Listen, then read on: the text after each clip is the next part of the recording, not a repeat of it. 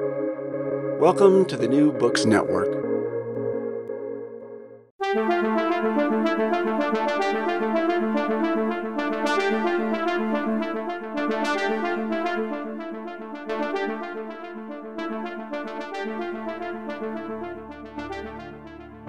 India recently surpassed China to become the world's largest country in population terms. India has also made headlines by refraining from supporting the Western or American position on the Russian invasion of Ukraine, despite being a member of the so called Quad, the quadrilateral, quadrilateral security dialogue that brings together Australia, India, Japan, and the United States to talk about security issues in the Pacific region. On Ukraine, India has consistently abstained from all seven resolutions at uh, UN bodies. It has refused to condemn Russia for the invasion. It has declined to join the West's sanctions against Moscow, and it has stepped up buying Russian fuel and other commodities at discounted prices. Despite its ties to the Quad, India also participates in other groupings such as the BRICS, which recently, of course, had its own meeting uh, and maintains a stance generally regarded as an alternative to Western hegemony. So, what's going on in India? Welcome to International Horizons, a podcast of the Ralph Bunche Institute for International Studies that brings scholarly and diplomatic expertise to bear on our understanding of a wide range of international issues. My name is John Torpey, and I'm director of the Ralph Bunche Institute at the Graduate Center of the City University of New York. We're fortunate to have with us today uh, Upendra Choudhury, who is professor of international studies in the Department of Political Science at Aligarh Muslim University in the state of Uttar Pradesh. Professor Choudhury uh, received his PhD in political science from New Delhi's Jawaharlal Nehru, uh, uh, Nehru University in 2000, the year 2000, with a d- dissertation on India's ballistic missile program. He is author of the book Nuclear Risk Reduction Measures in South Asia Problems and Prospects, which was published by Manohar Publications of New Delhi in 2006. He writes widely in the scholarly and popular press in India, and Professor Choudhury has also served often as an advisor to the Indian government on educational and political issues. Thank you for joining us today, Upendra Choudhury. Thank you, Professor John. Uh, it's my pleasure to be here. Thanks. Thanks for taking the time to do this. So, I noted in my introduction that India is playing a seemingly, uh, not seemingly, a contradictory role in foreign affairs. Uh, as we might say here in the United States, it seems to be playing both sides of the fence. I mean, in some sense, that's the major theme I think that we want to uh, get into this uh, during this conversation. But what what what would you say is going on?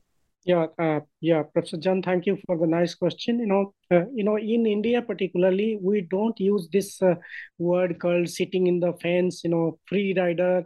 So these are highly subjective and you know very value-loaded terms. In fact, in in in particularly so far as India's foreign policy is concerned, you know, we always think that you know there is uh, it's not true that there are only two sides of a conflict. You know there can be three sides also. And you know uh, we don't particularly accept this that you know there are you know these kind of binaries are there. You know this side or that side uh, india always gives importance to the third view or third alternative right? If two are fighting or two camps are fighting that doesn't mean you know uh, everybody should follow this uh, block a or block b rather you know india always thinks that there is a need for a you know a country or a block that can play very you know a stabilizing role for maintaining international peace and security. If you look at the India's foreign policy for the last 70 years, you will find that India always believed that, you know, and always also rejected that, you know, the Cold War logic that either you are with us or you are against us, right? And India proved that through its non-alignment uh,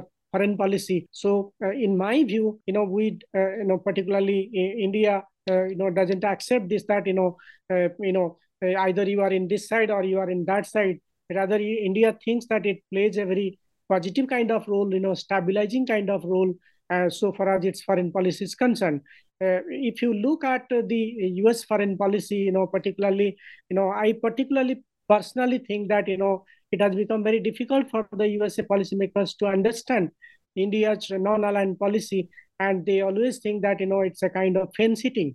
So uh, you know India doesn't accept this kind of view. Rather, it thinks that it plays a very positive kind of role. If there are conflicts between two sides, you need a third side to play a stabilizing and peaceful role. Yes, I mean I can certainly understand that, but I guess part of the issue is that it increasingly seems as though we're uh, facing a kind of, if you like, a new Cold War kind of situation in which eh, you know you're either on one side or the other. You're either on the American or the Western side, or you're on the uh, Chinese side. I think primarily, and uh, you know uh, that's it seems to me increasingly the way this um, you know the world situation is being viewed by the two major players now you could say that India is, you know, increasingly a major player, but it's not really in the same league just yet. It seems to be as the United States and China. So, so, so India, in a way, seems like a kind of a swing state. Uh, a term I heard um, John Ikenberry use in an interview the other day, which I had not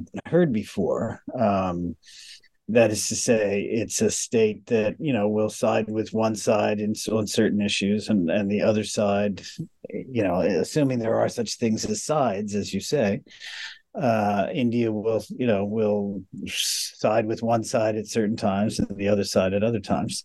I mean, is that basically what you're saying? Is is India is a kind of a swing state and can't you know be expected to necessarily have this you know um, unidirectional sort of view of the world situation and and has different interests in different contexts? Yeah uh, you can say india is a swing state but you know that not in a very opportunist sense. Uh, suppose i would give one instance that india uh, you know is a member of shanghai cooperation organization it's a member of BRIC country, you know, BRIC uh, uh, group. It's also a member of Quad and I2U2. But you know, they you know by becoming a member of this, you know, uh, it seems that they are quite you know contradictory groups or different groups with different objectives. But if you go to the deeper, you will find that you know they they serve lots of interest, including the interest of international community. You know, if India is a member of SCO, Shanghai Cooperation Organization, you know, it it it is there to uh, you know not to allow Russia to to to be very close to China. And secondly, it is it is there in Shanghai Cooperation Organization because it has a lot of interest in Central Asian countries. And India also believes that if it is a member of uh, uh Shanghai Cooperation Organization, it can counter its adversaries like Pakistan and China. So if India is a member of Shanghai Cooperation Organization, in a way it serves a very stabilizing kind of role because you can you can counter China because China has always a very kind of you know it it, it always try to you know uh, play an important role in Asia and it also tries to manipulate the the kind of order that that we are planning to have in Asia. So if India is there in the Shanghai Cooperation Organization, it is in a way to counter you know China and also you know not to allow the central asian countries or even you know have some kind of leverage for russia not to be closely aligned with china. If it is a member of bric you know uh, you will also find that you know india thinks that you know if india is not in the brics then that brics will be manipulated by china which are the very imperialistic kind of you know thinking about the current world order that it, it although it believes in a multipolar world but it believes that you know that multiple world should be with Chinese characteristics. So in order to counter this kind of hegemonic Chinese interest, so India is a member of uh, and BRICS. At the same time, India also believes that you know if it is there in SCO and BRICS to counter uh, the, the the totalitarian China, at the same time it is also a member of Quad and I2U2 where it is aligned with democratic countries like Japan, like United States, like Australia, and because they all share the vision to make the Asia Pacific a, a, a, or Indo Pacific, what you call now, you know, a, a stable kind of order where there is no domination by China and you know there is a you know, lot of uh, freeness for trade, for maritime security, for humanitarian uh, disaster-related activities. So basically, India is in in in the SCO to counter uh, you know China in the BRIC to, to not to allow the BRIC forum to be manipulated by China. At the same time, India also serves a lot of interest to the democratic countries like United States, you know, Australia and Japan. So it seems from the surface that these, uh, you know, India's membership in these organizations are somehow contradictory. But if you go to the deep, you will find that they are not actually contradictory. Rather, these all, you know, forums, they are they, they are there and India is a member of all these forums, not to allow these forums to be to be turned as a as a anti-Western group, as the Chinese are trying to do. Right. So, I mean, you know, all the discussion of China reminds me of, uh, you know, something that we talked about talking about before, and namely, uh, you know, India's particular interest in regard to the Ukraine, the Russian invasion of Ukraine, uh, in the matter of national sovereignty. And I mean, China, uh, India, and China share a border for uh, you know a certain stretch of the border, uh, and there's you know there are border disputes between India and China, and India has traditionally been a strong supporter of uh, you know, the idea of national sovereignty, uh, in part as a result of this background. So, are you you know surprised or puzzled that they haven't been more critical of the chinese with regard to the you know its support for the uh, for the Russian invasion of Ukraine, or is that just sort of one of the kinds of things that India takes in stride, given its kind of swing state um, position in these discussions? yeah, uh, you know, India has been very consistent about its position in the United Nations so far as the Russia-Ukraine war is concerned. You know, it has, although it's, it abstained from any kind of resolution that was that that condemned Russia, but at the same time, India also, you know, played an important role in in in in uh, you know pressing the United Nations to to invite uh, uh, no, Zelensky, the president of Ukraine, to to address the United Nations Security Council and General Assembly by a video link. And it also, uh, you know, provided um, humanitarian. It was one of the first countries to provide humanitarian assistance to Ukraine. And at the same time, it also condemned Russia for for the Bucha killings. And you will also, you know, uh, find it interesting that Indian Prime Minister who meets, uh, you know, Putin annually through through Russia-India dialogue, he he he even uh, did not go to Russia to to meet Putin because Russia was threatening uh, to attack Ukraine through nuclear weapons. So, you know, India is always trying to balance its position vis-a-vis uh, Russia and Ukraine. You know, if if uh, you know if you look at the initial stages of the war, you'll find about twenty two thousand five hundred Indian students were in Ukraine. It needed the support of both Russia and Ukraine to to to to evacuate those students. So a country which has a lot you know lots of interest in in ukraine and uh, russia you know it cannot immediately be you know critical of all these uh, you know all these two countries because the united states wanted to uh, you know impose sanctions or take a position against russia and secondly if you look at the sanctions you will find that you know india was not consulted by the west or particularly the united states while imposing sanctions india always imposed you know, India always opposed unilateral sanctions by any countries. If the sanctions are imposed by the United Nations, India would have been happy to follow it. But but there is a you know feeling in India that you know you know you cannot unilaterally impose the sanctions and expect other countries to fall in line. And if you don't do that, then you you you you argue that you are a fence sitter or a free rider. So that is India's perception. But behind the scene, India is also playing a very stabilizing kind of role vis-a-vis the Russia-Ukraine conflict is concerned. You know, when in uh, September 20, uh, 2022, you know, there was a Black Sea grain deal. Uh, then, uh, you know, uh, with the mediation of Turkey and United Nations, India was the country that played a, a behind the kind, know, scene kind of role in persuading Russia to respect that grain deal.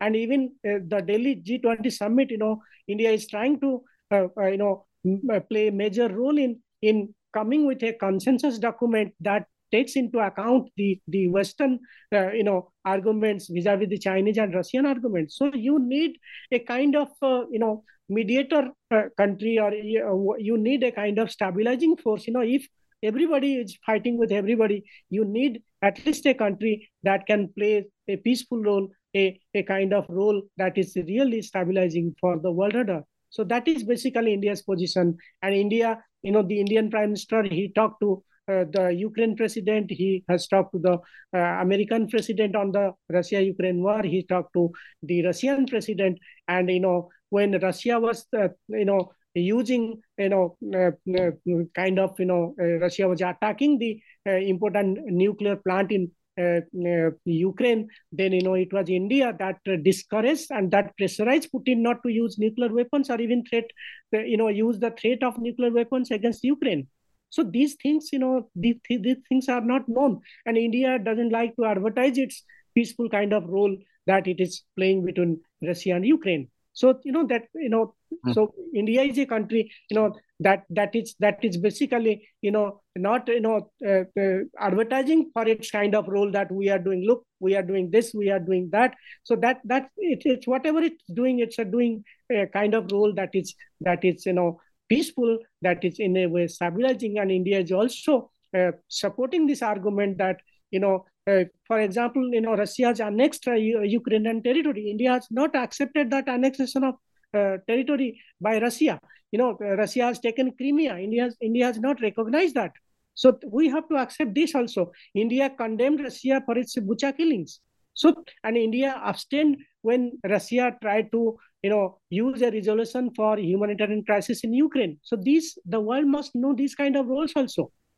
If India is abstained on American or West-led UN resolution, that is that is publicized. Uh, but if India is abstain uh, or condemning Russia or Indian Prime Minister even talked to Putin that you know today is not you know today's era is not a kind of war which you are using to alter the boundaries. So India, in many ways, uh, respected the territorial sovereignty and you know uh, sovereignty of Ukraine. Right. So I mean, maybe what might be helpful is for you to talk a little bit about you know india's kind of self-understanding in in the current context. I mean this you know moment when india seems to have surpassed in population terms you know its neighbor china which you know is powerful in other ways besides demographic ways uh, you know in economic terms and military terms in ways that you know arguably india hasn't entirely attained at this point.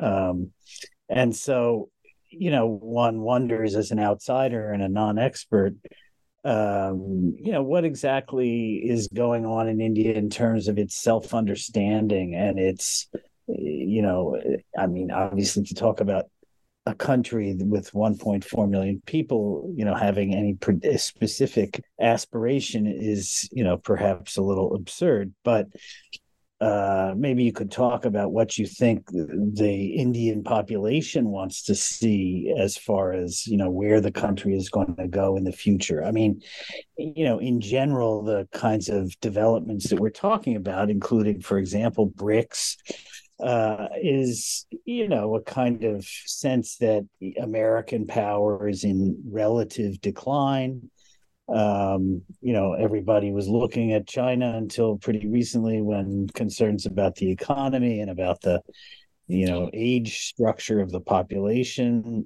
began to become more prominent and that sort of thing. So, you know, how does India see its future uh, in the coming, you know, decades? Okay. Uh, you know, as far as India's future international role is concerned, you know, there are three kinds of debate, domestic debate in India. You know the first you know debate revolves around this those who argue that strength respect strength and power respect power. So they argue that india should acquire you know military capability economic capability you know scientific capability space capability. You know india should acquire all dimensions of what we call comprehensive national power so that you know it will be respected both by the united states europe you know uh, you know china russia everybody. So because everybody respects you know power. You know if you look at india's nuclear test you know before uh, 1998 nuclear test india was not taken very seriously by the united states So once it conducted the nuclear test, you know, it was taken seriously by the by the United States. So there is an argument that you know, since power respects power and strength respects strength, so India should try to acquire more and more power. And for acquiring that power, if it needs the friendship and you know uh, and and cooperation with the United States, that is perfectly fine. So this is one school of argument. The second school thinks that you know India should not you know aspire for power because you know we we argue that in international politics we argue that power corrupts and absolute power corrupts absolutely. So if you look at the history of uh, rising powers, you know once you have you you acquire power, you become more arrogant right? You you always engage in you know uh, mad mutual assured destruction. You always accumulate more and more nuclear weapons. Then you spend a lot of money to destroy those nuclear weapons. Then you know you you uh, you you you become arrogant. You uh, uh, engage in arms race. You you go for all kinds of alliances. So that shows that if you become more powerful you will be more arrogant.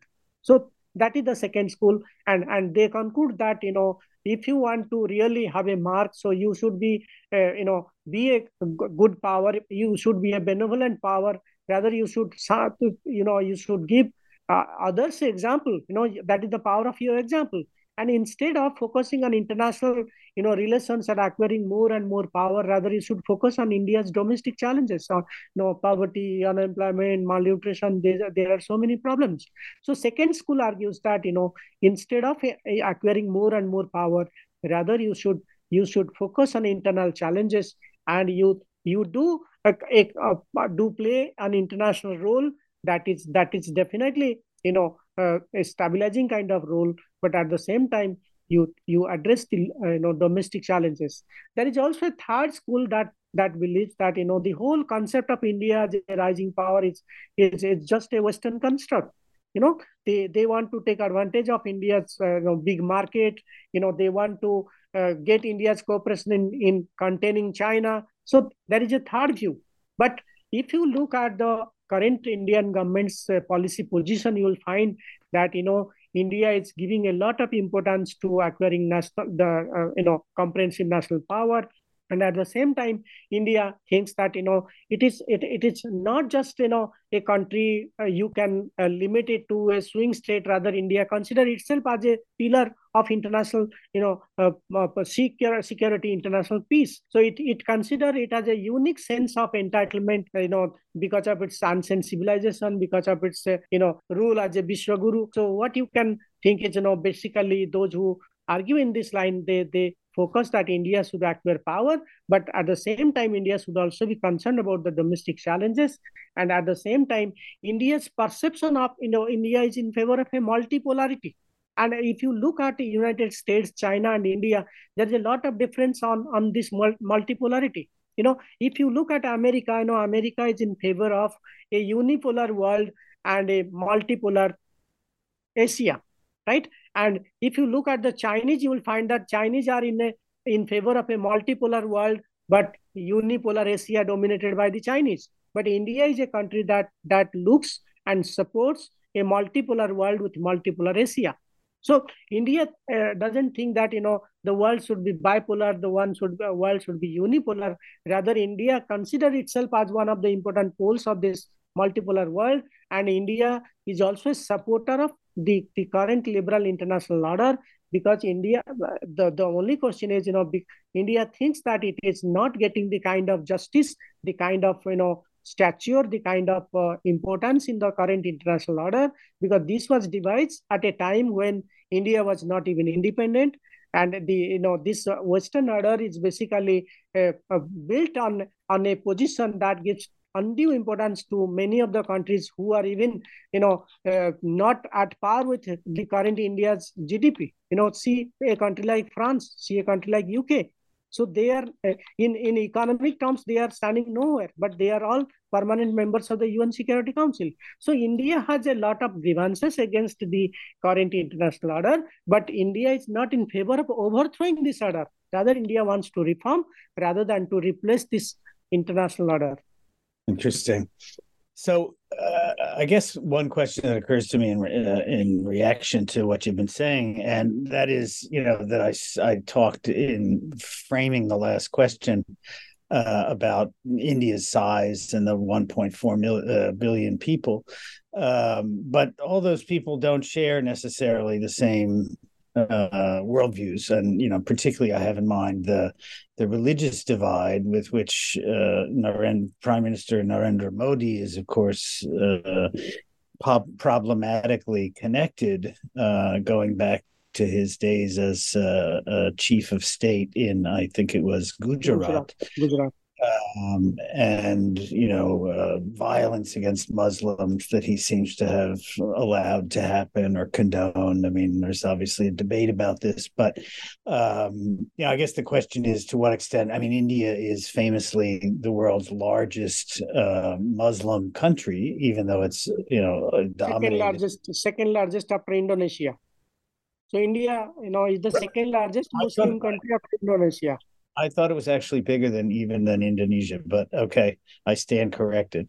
Uh, but in any case, it has a very large uh, Muslim population, which has you know been historically a source of uh, division within the you know Indian uh, state. So uh, you know, how does that play out? How does that affect India's uh, stance in regard to world affairs and the international order? Yeah, thank you for your question. You know, India is basically a very diverse country in terms of language, in terms of culture, in terms of religion. And India has always been a federal country, right? In terms of, you know, not, I'm not talking of political federalism. Rather, you know, if, if you look at different cultures, different languages, different regions, India has always believed in salad, what we call salad bowl approach, right? So every culture should be there, every religion should be there. And India, India was basically trying to you know in india it's not just a geographical kind of thinking you know it, it's a kind of psychological uh, you know thinking that you know all cultures should flourish all languages should flourish. And india was federal india is federal and india's future lies with a federal kind of arrangement. You know it, it's not a question of muslims hindus christians or or uh, sikhs rather. All you know if if india wants to play larger international role it should unite the the the, the diverse cultures you know diverse con- you know uh, religions. If you just favor one one culture one religion over the other you know in that way india is not going to play any important kind of role. So you know if you know there are aberrations there are uh, short term problems. But you know if you look at india's history if you look at india's culture india has always been you know a kind of uh, federal arrangement for, for, for the prosperity, for the benefit of all cultures, all religions. And India acted as a glue. Uh, when if you look at the India-China war in 1962 or India-Pakistan war in 1960, uh, you know, 5 or 1971, even the Kargil War of 1999, you will find that all Indian Indians, despite their religious differences, cultural differences, uh, regional differences, they got united. And one interesting example I would cite, I think most of the people outside India may not be knowing that you know India is a country of uh, of uh, of uh, you know 1.4 billion or 140 crore people, 1.4 billion uh, you know people, but and and the 80% of the population are hindus. But if you look at india's you know democracy you will find that at time india despite uh, being a you know uh, hindu dominated country you can say 80% of the population was hindu. One time the the prime minister was a sikh was who was not a hindu. The president was a muslim. And the lady who was more powerful than the prime minister was a christian. I'm talking of sonia gandhi. I'm talking of manmohan singh I'm talking of Abdul Kalam Azad, uh, uh um, uh, APJ Abdul Kalam. So what I'm trying to say is, you know, that that only happened in India. You know, 80% of the people are are Hindus, but you know, at a time you find one Christian lady was was controlling the the the uh, the prime minister. The prime minister himself was from a Sikh community, a minor community or a, a minority community in India, and the president was from from the Muslim community. So India had that kind of, you know, uh, given that kind of example. But yes, I agree that in case India wants to play larger international role, you know, it has to, you know, uh, be a multicultural, multi, you know, uh, religious uh, country. You know, you can't impose anything, or you have to take care of each community's legitimate needs, legitimate, uh, you know, grievances, and and you should address those grievances within the framework of Indian constitution. Well, there's no question that India is a complicated and fascinating place, and we're going to have to keep an eye on it in the years to come to see where it goes in, in these various respects. And I really appreciate your insights. Uh, that's it for today's episode. I want to thank Upendra Choudhury for sharing his insights about Indian politics and foreign policy in the contemporary world. Look for us uh, on the New Books Network and remember to subscribe and rate International Horizons on Spotify and Apple Podcasts. I want to thank Osvaldo Mena Aguilar for his technical assistance, as well as to acknowledge Duncan McKay for sharing his song International Horizons as the theme music for the show. This is John Torpey saying thanks for joining us, and we look forward to having with us for the next episode of International Horizons. Thank you, John. Really.